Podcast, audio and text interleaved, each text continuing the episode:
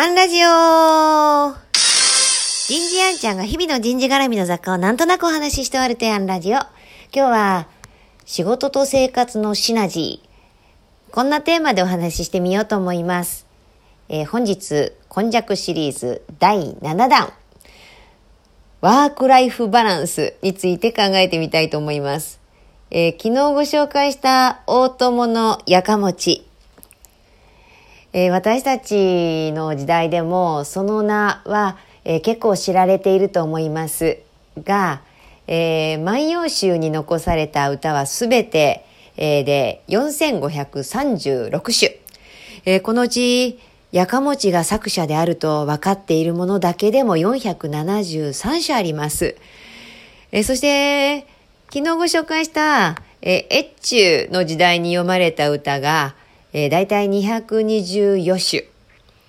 まあそう思うと、5年間の単身赴任経験、結構歌読んでたんだなーって、歌書いてたんだなーって感じですね。えーさらに、やかもちの部下たちが読んだ歌や、この地に、えー越中に伝わる歌なんかも加えると、えー、越中の万葉集っていうのは337首に及びます。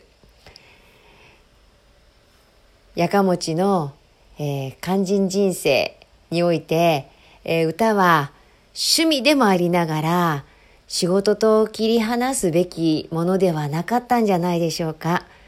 仕事の喜怒哀楽を歌に読み、また歌に込めた言霊を次の仕事のエネルギーに変える。そして後世、やかもちの名を知らしめたのは、彼の中納言としての仕事以上に彼の歌による功績によってのものでありこれらの歌を通して彼の仕事ぶりや人となりが鮮明に浮かび上がってくるように思います。これこそがなんかまさにワークライフバランスいやワークライフハーモニーいやいやワークライフシナジーのように思えませんか？そう考えると私もこうして今日230はちょっとかな、えーコロナ禍後スタートしたこのアンラジオやもしくは起業してから17年近く毎月毎月続けているアンニュース。起業してから毎日続けているブログ。なんかほぼほぼ仕事の話をしているんですが振り返ると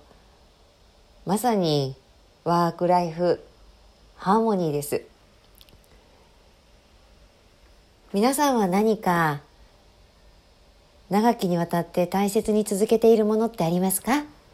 日はここまで。次回もお楽しみに。